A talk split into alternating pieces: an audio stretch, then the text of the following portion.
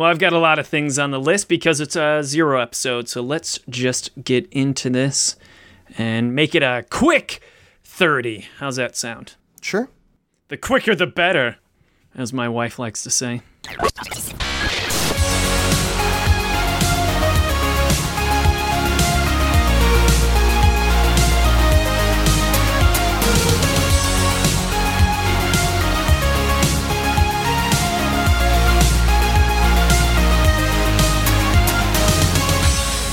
Welcome to the Tuesday Knight Podcast. This is the only podcast on the entire interwebs that is about the stories we make while playing the games we love on, round and even under the gaming table. I'm talking board games, tabletop games. I've got the top to my trees with me. If that's not an expression, it is now. Sean McCoy. Hey, how's it going? Hey, I'm doing all right. Are you asking me or are you asking the Knaves, Knights, and listeners alike? I'm asking the Knaves, Knights, and listeners alike. How are they doing? Please respond now, or I will leave the show. So, what are our knaves, Sean? What are our knaves? Our knaves are our listeners. They're the people at home listening to this right now. If you are hearing the words coming out of my mouth, congratulations, you have become a knave. Who are our knights? Our knights are special listeners who send in audio recordings of themselves telling a story that has to do with tabletop gaming in some way. I think we're going to have a Knave Tonight submission today. Oh, we are. Super easy to do. We'd love for people to send in their stories so that we could talk about them and laugh at them. It's a great way to be humiliated in front of dozens of people. Sean, who are our nobles? You came up with this term, and I don't really ever remember what it refers to. You still don't remember who the nobles are. There are guests that come onto the show, Sean. That's right. Sean, why am I quizzing you on this in this episode?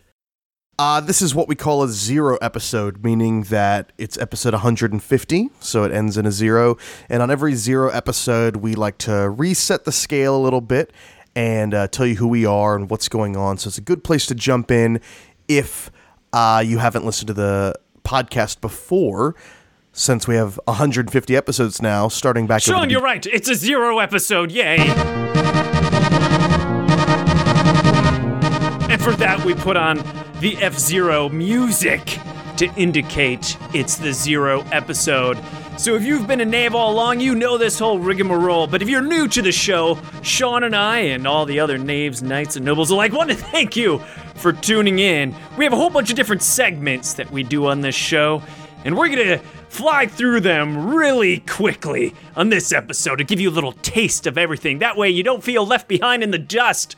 If you're new, you can feel like an old pro at the Tuesday night podcast just from listening to one of these zero episodes. What's one of your favorite segments, Sean? I think my favorite segment is always table talk. I really enjoy talking about the games Sean, we've Sean. played. Time for a table talk. It's Table Talk. This is the segment where we talk about the games that we've been playing. Sean, what have you been playing lately? I've actually been playing a lot of That's Not Lemonade. With whom? I play a lot with my niece and nephew, though it's starting to make the rounds. I played with my mom and dad, and we just played Pitch Deck for the first time. Ooh, there's something new. Pitch deck. Now, Sean, we have a bit of a pitch deck in our show, if you will. What am I talking about in that we do a pitch deck type thingy? I think you're talking about elevator pitches. Ding, I am, Sean. What the hell are elevator pitches?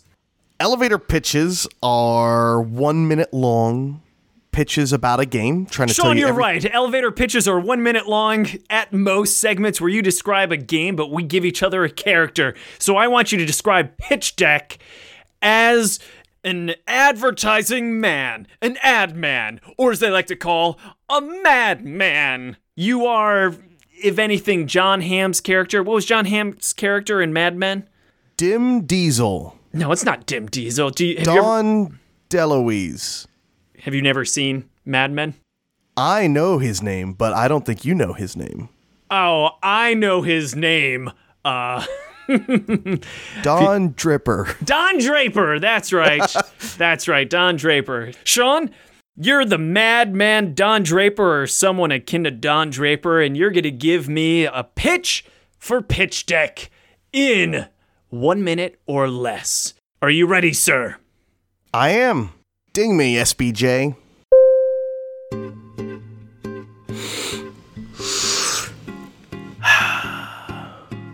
what do all people want out of this world? For some, it's sex or charisma.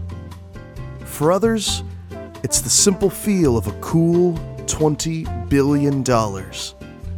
Ladies and gentlemen, I bring you Pitch Deck, the reinvigorated, renewed game based on, I want to say, snake oil, where you'll be taking turns pitching companies made up of a crazy word and another concept like Uber or ISIS.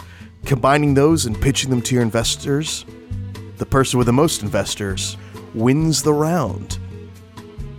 I'm Don Draper. Sean, that was a pretty kick ass Don Draper, I'm not gonna lie.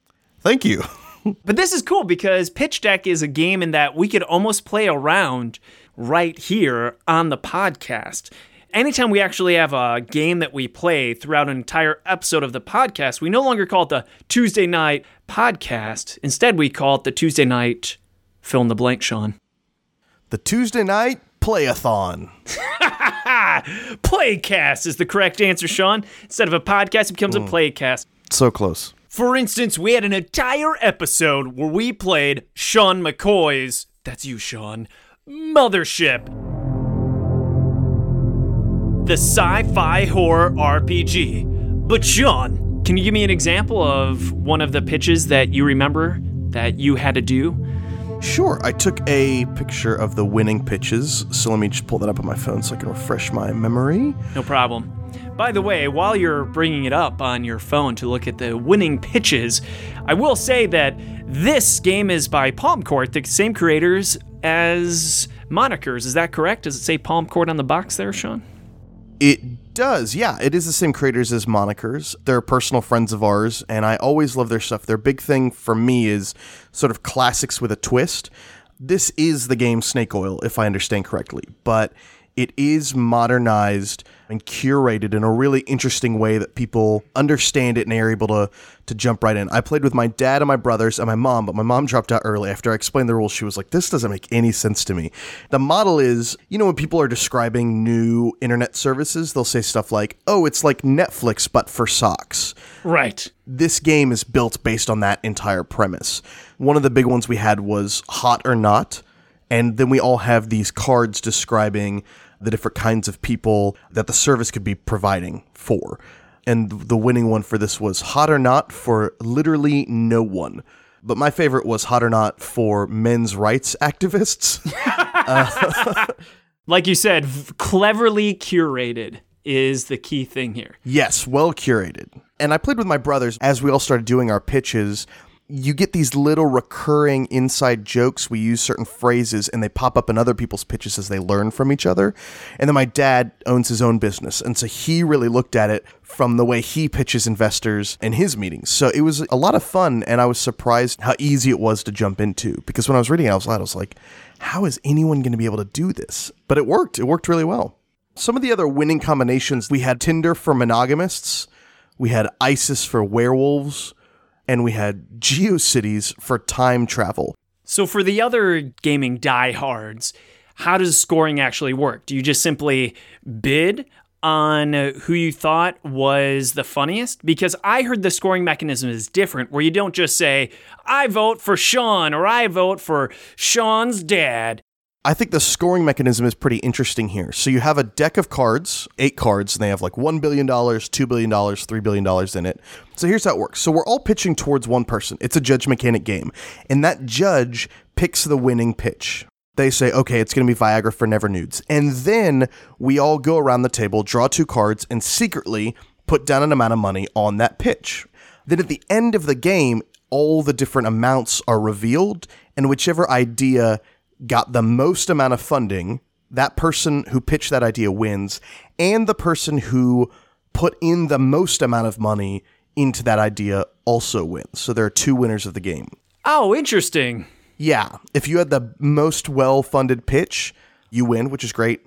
But also, if you bet on that pitch to win, you also won, which is kind of cool. Yeah, that's really brilliant because it takes the judge mechanic and turns it on its head. You win in two steps. Step one, you have to have the judge for the round choose your pitch.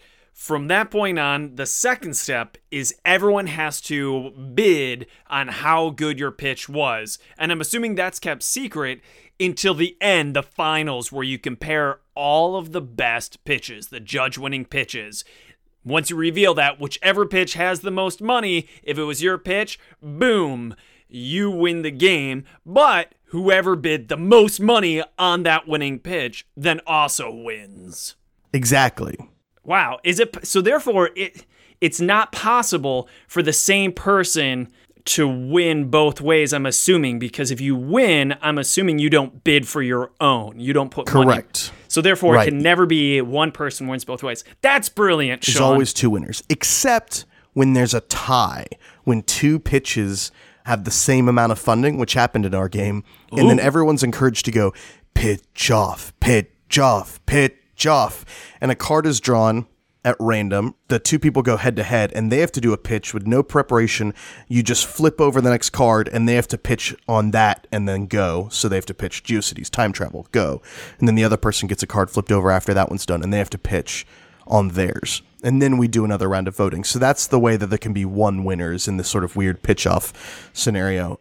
But it was fun. It was really fun. They did a good job. They took, again, an old concept and they made it work. The graphic design is gorgeous. My family really enjoyed it. Although, family wise, man, there was just so much adult things in there, like Ashley Madison, Tinder, dildo owners, or whatever. And none of that's like bad. It was just funny. My little brother was like having to pitch this stuff in front of my parents, and he was like, I really wish my parents weren't in this investment meeting. That's good. Oh, one more thing about pitch deck that I like is you only play where one person is the judge once and then it's over, which may be a pretty common thing. But I really enjoyed like we played a four player game, so we went around four times and it was it, and it didn't overstay its welcome and it gave a very clear out. Whereas like with some apples to apples or Cards Against Humanity games, it gets kind of loosey goosey and it's like we'll play till we get bored, which kind of always guarantees that the game always flames out. At some point, you're just like, nah, fuck this, let's get a pizza. Um, but with pitch deck, it was like, okay, we're done, it's over, we can move on with our lives and know that we have played pitch deck. What have you been playing recently? I played Lindsay Rhodes Countdown Action Edition, and I also played Werewolf Legacy all the way through. Because you know what? Last weekend, Sean, I was at the Buckeye Game Fest in Columbus, Ohio. It was an amazing game conference where it was nothing but players getting together and just playing the games we love. And for some dumbass reason, I stuck around for a werewolf and just played all the way through the entire legacy, which I think is like 13 to 17. I don't know offhand. I should look this shit up, but How many, how many, how long did that take? Well, let's see. We probably started around 9 at night and we went until 5 in the morning. So like eight hours. Yeah, it took like eight hours of Jesus. playing Werewolf Legacy. So if you like Werewolf and you like Legacy games, then maybe you'll like Werewolf Legacy. Woohoo! I mean, how how? Lindsay Rhodes game Countdown, Countdown Action Edition, is that right? That is correct, sir. On a scale of 1 to 2, 1 being a 1 on a scale of 1 to 10, and 2 being a 2 on a scale of 1 to 10, how would you score it? Three. Okay, yeah, that sounds about right. that plays. It was cool because in between the downtime of werewolf games, that enabled us to play Two Rooms and a Boom, some of the expansions, Countdown Action Edition, and Lindsay Road, friend of the show. She'll be on here again and again. Whatever. I think we're done with table talk for now, unless you have questions about Werewolf Legacy. You have any questions about Werewolf Legacy? You stuck around for 8 hours to play this game, so you liked it, or there was just like a social pressure that once you had committed, you couldn't leave? Here's the thing. I know Werewolf ah. Legacy is Sorry. Werewolf Legacy has gotten some heat. Some people complain about it. I will say you just have to adjust your expectations. There's some wonderful mechanics that are introduced into Werewolf Legacy. And without doing any plot spoilers, if you're getting into Werewolf Legacy because you really want to hear the story about a village slowly being transformed into werewolves or something, look somewhere else because the story isn't why we're there. In fact, my main complaint, and pretty much only complaint really, is that the story just doesn't really stick throughout. If I were to ask any one of the players, hey, what's going on in the story right now in the middle of any game? I'm pretty sure no one would be able to tell us what's going on. Maybe they say something like, oh, there's British officers now? With that being said, there's some amazing mechanics that come into play that aren't in any of the other werewolf games. Uh, This is a little bit of a plot spoiler, but this is one of the first things that comes out, and I think it's brilliant. Knowing that people are going to play werewolf again and again, they had this stone tower idol, this nice, thick quality icon that someone got to hold that looks like a rook from a chess set. And you would get that if you were the first eliminated from the game. And then the next game, you can't be eliminated first, which is just brilliant because it saves that person the fear of, man, this sucks. I'm the first out twice in a row. So not only can they survive the daytime, but they also survive the nighttime, a full one round of werewolf.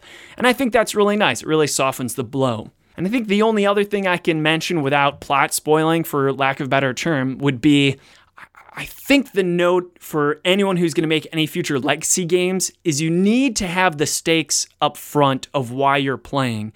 While playing the game, no one knew what was going to happen based upon who won. It was a surprise. Oh, the villagers won? Uh, uh, well, now what does that mean? What happens? Instead, in a legacy game, you should be right up front at the beginning of every round what the consequences will be for which win condition. For example, if the werewolves win this round, then the town's gonna crumble and we're gonna go into descent. But if the villagers win, then we're gonna build a, a forge so that we have swords. Yay! So, knowing in advance what the consequences are of which faction wins would really emphasize what's going on in the game. Now, I can understand why they may refrain from doing that because maybe a werewolf player would think, man, I kind of want to see what happens if the village wins. Hey, I'm a werewolf and you can kick me off. But I don't think that's the case knowing what I know now.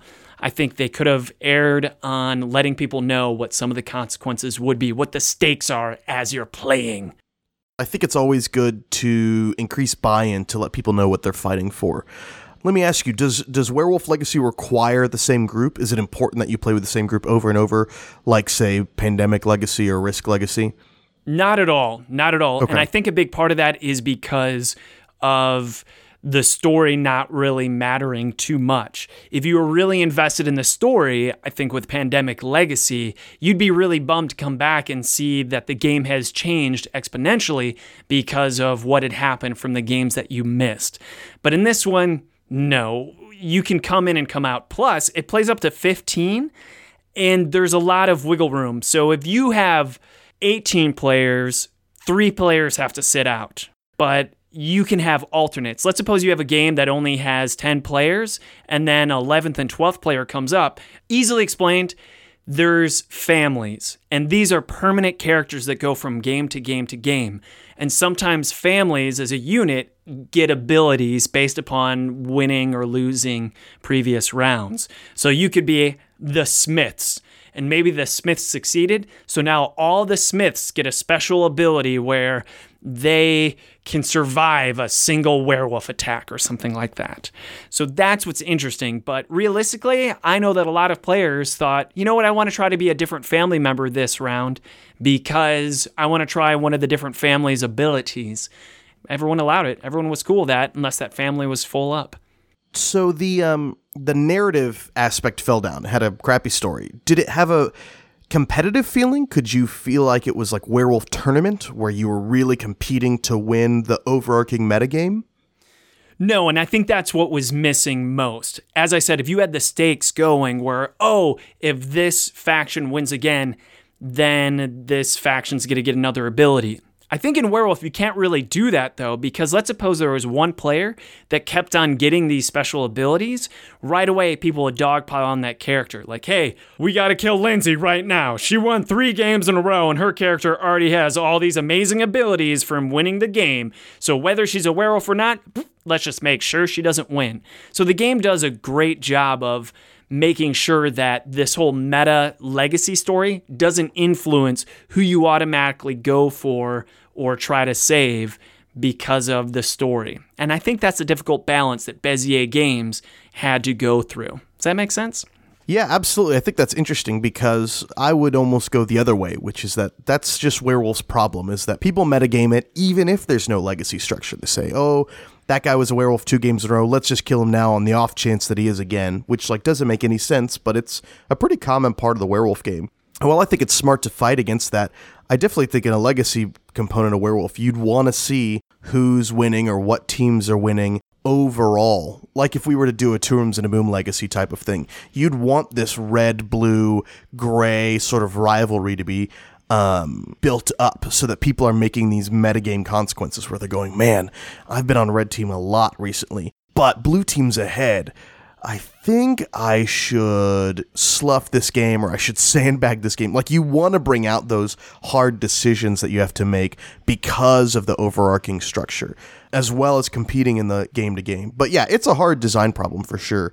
Um, it sounds like they didn't stick the landing on it, though. Here's the amazing thing about it the game's $70, I believe, and you think, holy shit, that's really expensive. But when you open the box, you pull out the highest quality thing I think I've ever seen in a game, and that is this leather bound, heavy, huge ledger. Think of it as a gigantic, leather bound, gold trim on the pages, choose your own adventure type of ledger. Amazing because what you do is you turn to the first page and it has room for you to write in who's playing what characters and it helps you keep track as you're hosting the games of who's eliminated, who's the werewolf, who's the seer, etc. And then it tells you, well, if this faction wins, then you turn to this page. If this faction wins, you turn to this page. That thing is where all that money goes. that $70. In addition to that, like I already said, you have a high quality rook type component that someone holds that's so big and visual, you can't help but see it as you're looking around this circle of 15 players. And there's a ton of components like that. A plus plus on the component quality of Werewolf Legacy. But Sean, let's move on. Ask me another question. What's your favorite segment? I would say it's interaction satisfaction. Howdy. It's time for interaction satisfaction. Shoot us your emails, your comments, or your questions. We'll do our best to answer them. Interaction satisfactions where we read emails. You ready for an email, Sean? Sure, hit me.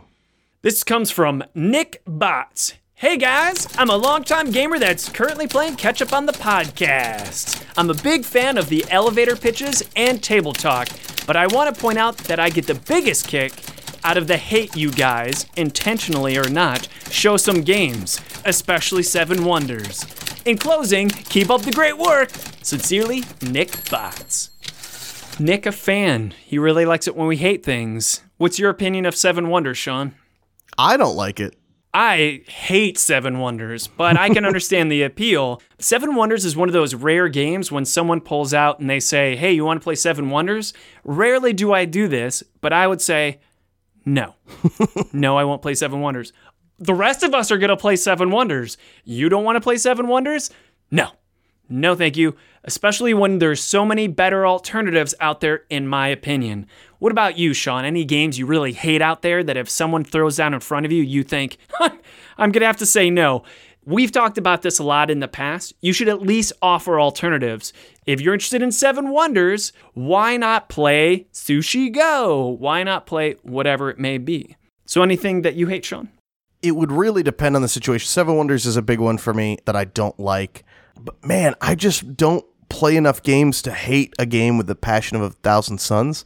There are a lot of games where I just see them and go like, ah, pass, that's not for me, which is like the biggest form of hate, which is complete indifference. There are a lot of just massive heavy games that are out there that are like that. But usually with a group, I'm down for a game. The difference is there are a lot of games I wouldn't be willing to run. If I had to run it for a group or teach it for a group, there are a lot of games where I'd be like, nah, I'm not going to waste the time teaching my nephew how to play Mage Wars, which is a game I love, but oh, the yeah. buy-in is so high. I don't want to teach a nine-year-old how to play it. In fact, that's the history. That's a great segue of how we met. Sean and I own Tuesday Knight Games. Our claim to fame mostly is Two Rooms and a Boom, a game we designed together. Decided to Kickstarter it. That's how we made a company together. But how did we meet? It was through Mage Wars. And you and I have taught so many people how to play Mage Wars throughout the years. And eventually, through teaching Mage Wars together at conventions, we said, let's stop teaching Mage Wars and start our own company. You probably are still teaching people how to play Mage Wars because you did the video tutorials, which I filmed and you performed in, and people still watch those on YouTube. So who knows how many people you've taught at this point? Well, I think you're teaching it too because you were the editor and whatnot. So we both have a stake. So if they're learning through that, you got to give yourself credit. They're learning from you too. So, Mage Wars, any other examples, Sean? There's a lot of games that if it's been too long since I've played it, I'm not interested in looking up the rules on how to play it again. Like I really enjoyed Burgle Bros, and it's not a difficult game to play, but I know once I break it up, it's going to be another 10 minutes of me going like, "Hold on. Uh, everybody draw 3 hold on." That's me teaching Burgle Bros as opposed to a game like Flamme Rouge, where it's like no matter how long it's been, I'm generally always going to remember how to play it, and it might take a second to go, like, how many of this do I deal out, or like, what's the setup like? But the rules are very easy to remember. Same goes for Thunder Road. These games that are very, very easy to pick up again and, and brush off and go, like, um, how many dice do we? Oh, three. Okay. Anyway, so you have these three dice. You've nailed a big proponent of what really enables me to enjoy a game, and that is the reteachability. Because I've played some fantastic games, like Mage Wars, perfect example that has too high of a buy in. And there's been plenty of times where I thought, you know, I could really go for a game of Mage Wars right now. But as soon as I look at that tome of rules, I think, well, fuck that. takes too much effort. And so it just collects more and more dust on my table. But the games that come out and see the light of day are Monikers and Pitch Deck and so many others that we love. Codenames is really easy because it takes seconds and it's fun, light to learn. And I know that limits it a lot. I think that's also another reason why I have finally weighed the scales in favor of hate towards this game. I've said disparaging things about this game in the past, and I know that I'm going to anger some people with this opinion. One of these games where so many people love it, but I think, what are you fucking nuts? I don't really understand what the appeal is here anymore, and that is Mysterium.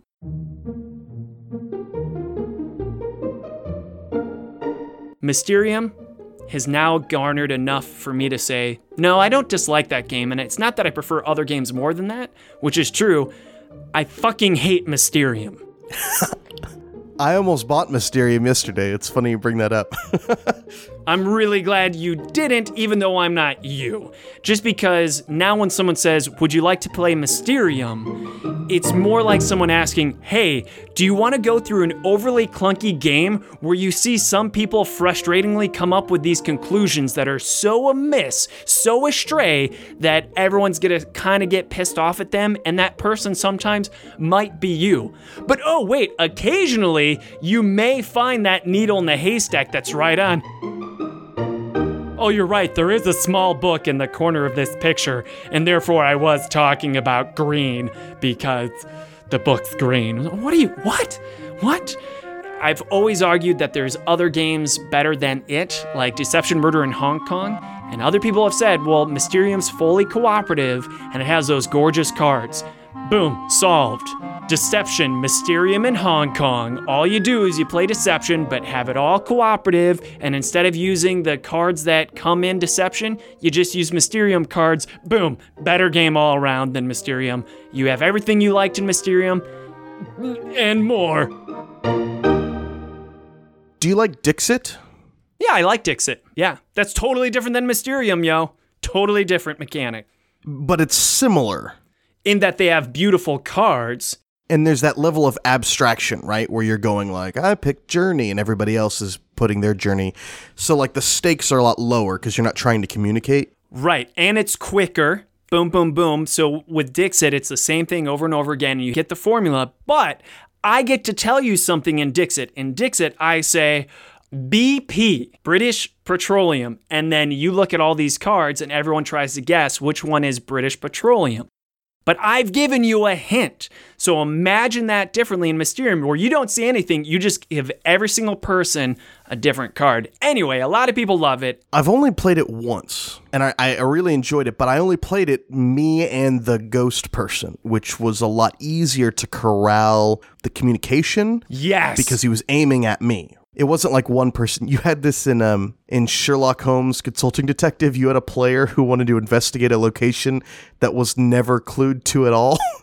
Right. you can have that in Mysterium, I imagine, pretty quickly, where somebody's like, "But what about this?" And it's like, "I don't know.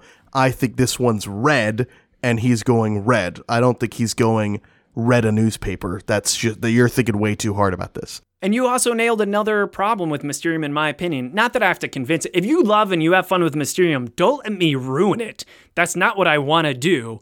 All I want to do, I just want people to stop offering me Mysterium, basically, like, hey, would you like to play Mysterium? What um? But what you nailed is it takes a long time between turns. If you're playing with a bunch of players, you have to wait for the ghost or ghosts in some cases that I've played, where they have to decide which card do we give which players, and there's a lot more waiting involved. And then that leads to a lot more Darrison confusion. It's a cooperative Rorschach test, which is difficult. So that's probably why my experience is different than yours. Is that I've only played it once, and so I'm not tired of it. But also, I've played it one on one, which was very very simple and was a lot more like, "Ooh, we're getting in tune." And then I was like, "Well, if I'm going to buy Mysterium, I'm just going to buy the Polish version to be a hipster about it." Sean, one thing we haven't talked about is the B team. Who's the B team? well, we're running out of time, so it doesn't really matter. Let's move on. Okay, thanks for having our back B team making episodes when we can't. Who's Delton Brack? What does he do? Delton Brack is our main podcast editor, and he also runs a really good podcast by Malthouse Games with his wife, Haley. The Bracks! Yeah, so big thanks to them. And who's Captain Chessbeard, Sean? Why don't we let him explain it himself? Hmm.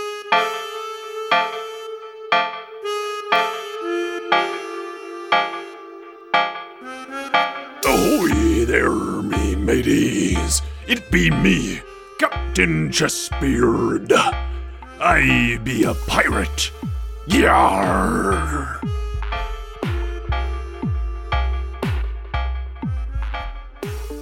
Thanks, Captain. Here's the funny thing about Captain Chessbeard. Most people don't really have an opinion about Chessbeard, but then there's the very loud polarizing. It's basically on a scale of one to five, there's a few ones hating Chessbeard. There's a few fives that really love Chessbeard, and then I think most people are just like at a three.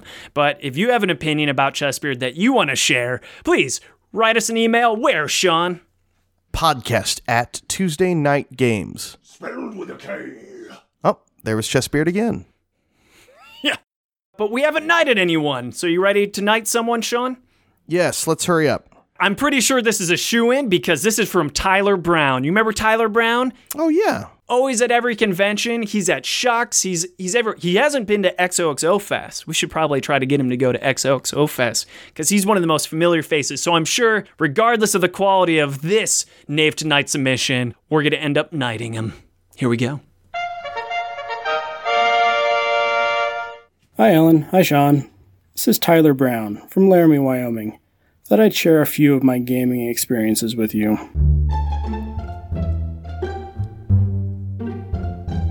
First thing I remember about tabletop gaming is a cupboard in my grandparents' bathroom. It was an old, white, sizable cupboard full of games. Now, these were my second favorite grandparents, and they lived way out in the middle of nowhere. Seriously, like half an hour from the nearest populated area. And by populated area, I mean something like 10,000 people. Even though that was my little kid mentality, and that they were my second favorite set of grandparents, that cupboard of games was the saving grace of visiting them.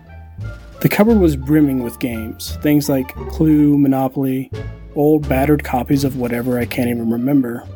And then there was Mastermind, which I loved, but was terrible at. When my grandmother passed away late last year, one of my first thoughts was of that cupboard and how she would let me win Mastermind, even though I am pretty sure she only did it so that I would feel like a particularly smart seven year old. My uncle was the most articulate, kind hearted, and well rounded human I've ever known. but he was also not exactly the most graceful of losers. Each time my uncle would visit, we would play Risk. My family would huddle around a table and battle. It was as much a family tradition as anything I've ever had. Family bickering, forming alliances, destroying each other while we watched my uncle either leaving the table a bit salty or like some strange ritual, slowly crawling up from Australia to win. This was most Thanksgivings for me for years. I was 27 the last time we played Risk. His sons had grown and had joined the table. Distance and time pulled these moments farther apart.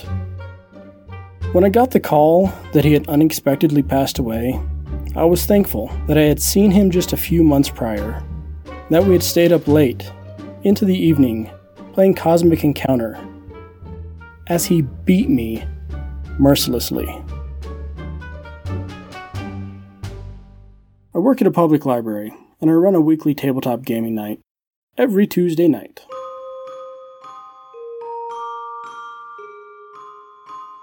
I've been doing it for about three years now. Eventually, this branched off, and some friends and I decided that we needed a place in our small community to gather like minded souls and play games. A month later, we ran a successful Kickstarter, and a few weeks after that, we opened our own business a board game cafe, comic book store, arcade, bar, venue, restaurant. We had a lot of hope.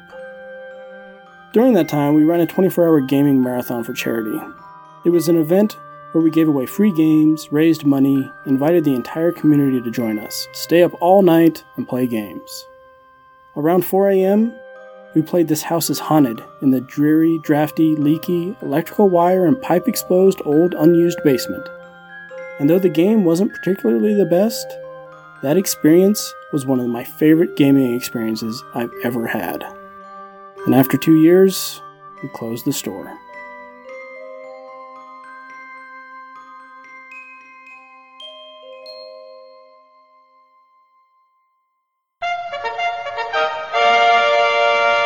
After listening to that, I changed my mind. I think he's the first one we're not knighting ever. Pass. Hard pass. No, that was great. Tyler is great, and that's exactly a great example of the kind of stuff we're looking for, which is just doesn't have to be life changing, though sometimes they are. Just good stories that you remember about your life as a gamer. Yeah, and you don't have to edit them, just so you know. He did not put in that music. He didn't put in the dramatic pauses. That was, truth be told, me. But you don't have to worry about that. But here's another fascinating thing, Sean. He mentioned this house is haunted. And you know what's interesting about this house is haunted? Sponsors! Yay! Thank you for sponsoring us. Send us free stuff or money, and we'll talk about your stuff, but only if we like it. Ha ha ha! Nothing. It's a thegamecrafter.com game. You can only get This House is Haunted on thegamecrafter.com, which is a great example of how thegamecrafter.com can be used as a publishing source. So instead of having to compete with distribution and whatnot and trying to get your games into Target and Barnes and Noble, all those other places, or having your own online shop, you can just sell it straight away through thegamecrafter.com. This House is Haunted, we've talked about plenty of times on this podcast, and it's an annual tradition where I play it every year at my house. Thanks, thegamecrafter.com. All right, we should probably knight this guy, shouldn't we? Yep, let's do it. Well, what are we going to call him? Just Sir Tyler? Hmm. Or Sir Tabletop Tyler? What? Sir Ponytail? Ponytail Tyler? Well, You don't get that. The knaves and knights at home don't know Tyler has a ponytail. Sir Ponytail? Sir Tyler makes sense, but I also like Sir Ponytail. okay, we'll just do that. You didn't like Sir Tabletop Tyler? Tabletop Tyler's alright. It's long. It is long, but so's Tyler.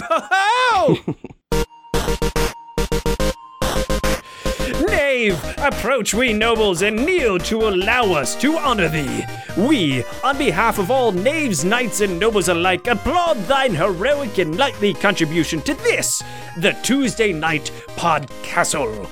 Allow us to dub thee Sir Tabletop Tyler of the Tuesday Knight Podcast. Now rise, rise, Sir Tyler, as the newest knight of the Tuesday night gaming table. Yay!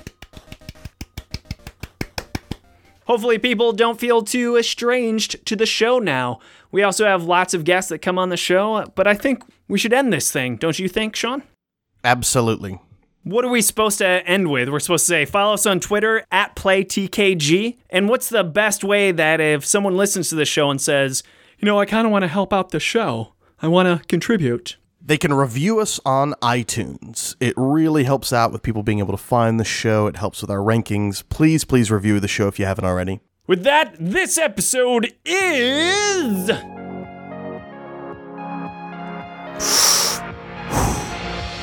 Finish.